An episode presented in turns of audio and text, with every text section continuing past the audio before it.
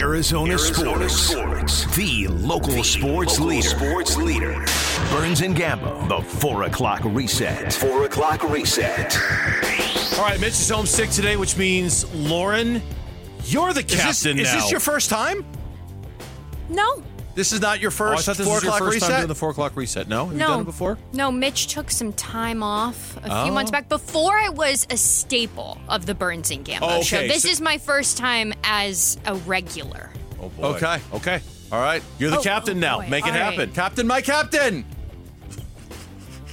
I, I hope we don't all die in the end. I hope not. Either. I hope not. Wait, that either. was that was Dead Poets Society. I, I know. What didn't some of them die at the end of Dead Poets Society? Lauren's like, yes, they did. One of them kills himself. Yes. Oh. Spoiler alert. Sorry.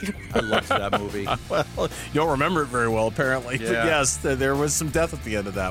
All right, nobody dies during the four o'clock reset. Let's go with that. Yeah, all right. The thrilling NBA All Star weekend has wrapped up, and the national media had a lot to say about it. Here is Stephen A. Smith. Ladies and gentlemen, what transpired last night was an absolute travesty. Nearly 400 points were scored. No defense, no effort whatsoever.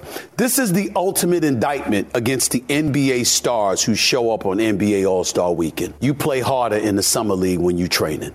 And we know it's a flagrant lack of effort and it's embarrassing. And we know if money was on the line, you'd be giving more effort, even though you're already getting paid hand over foot. How do you think they should change the NBA All Star weekend going forward, or should they just get rid of it completely? Cancel, cancel it. Cancel it. The guys, these guys, they're not going to play competitively. There's very little they could do. They could do to try to make these guys play hard. I don't think there's anything to do to fix the game. I think they. I agree with my colleague here. They should get rid of the game.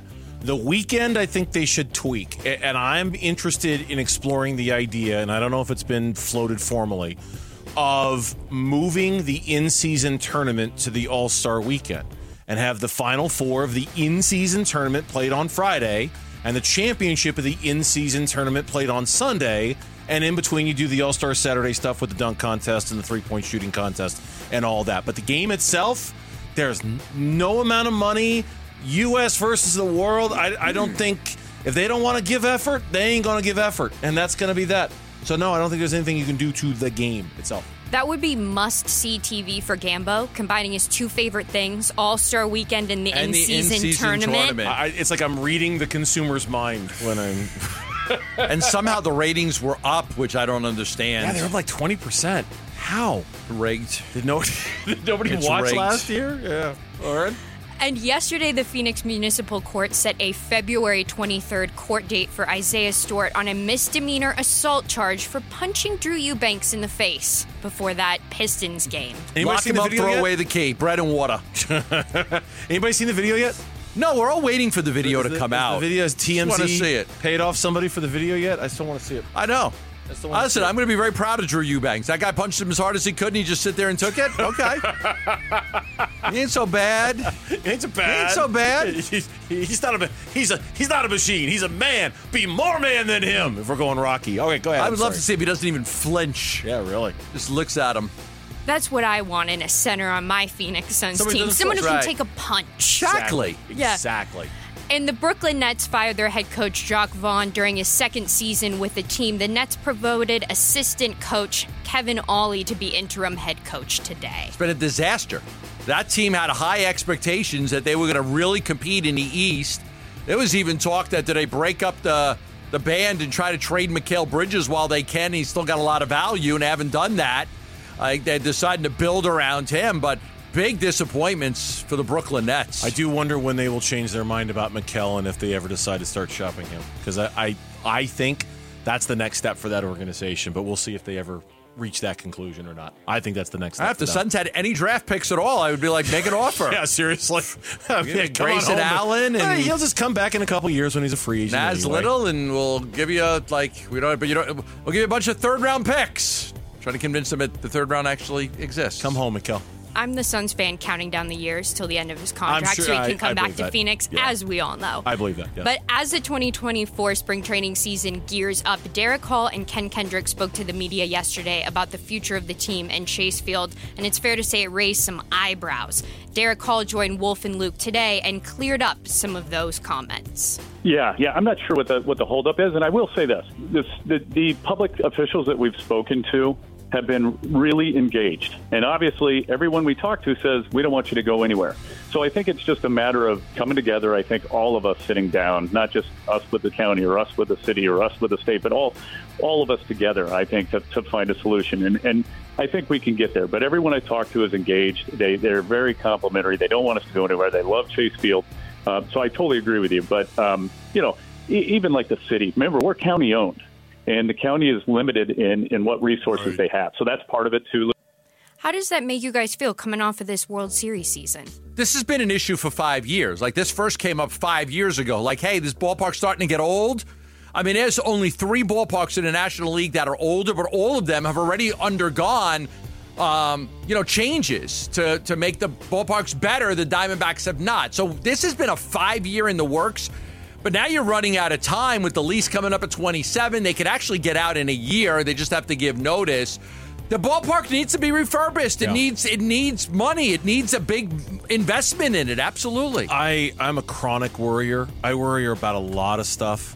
I am not worried at all about the Arizona Diamondbacks leaving Arizona. I, I just to me that is step, you know, that's L or M or N.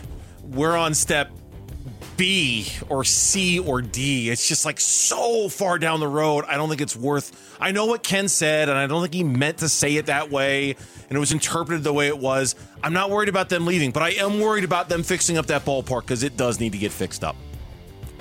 And NFL insider Daniel Jeremiah released his latest mock draft today. At number one, he has the Bears taking Caleb Williams.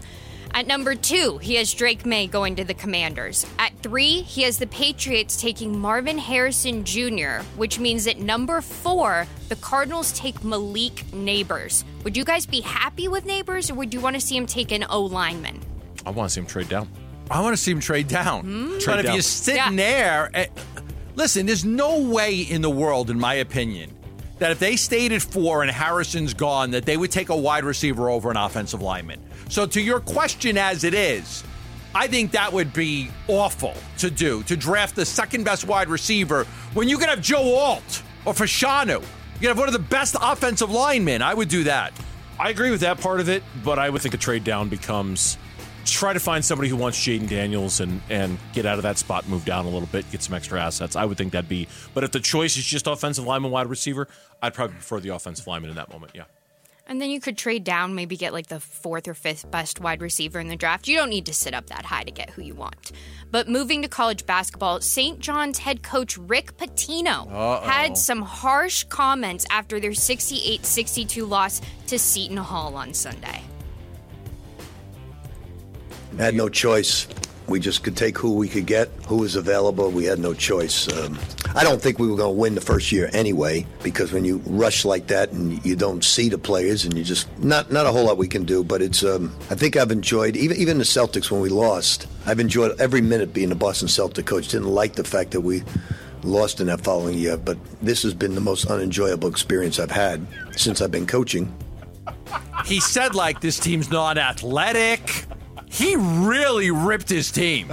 He really ripped his team. You talking about a grumpy old man yelling at a cloud? Man, I'm sure there was a lot more from that rant. Oh, Lauren's like, oh yeah, It was two minutes and seven seconds in its entirety. of Yeah. old man yelling, get off my we've, lawn. we've got about- no athletes.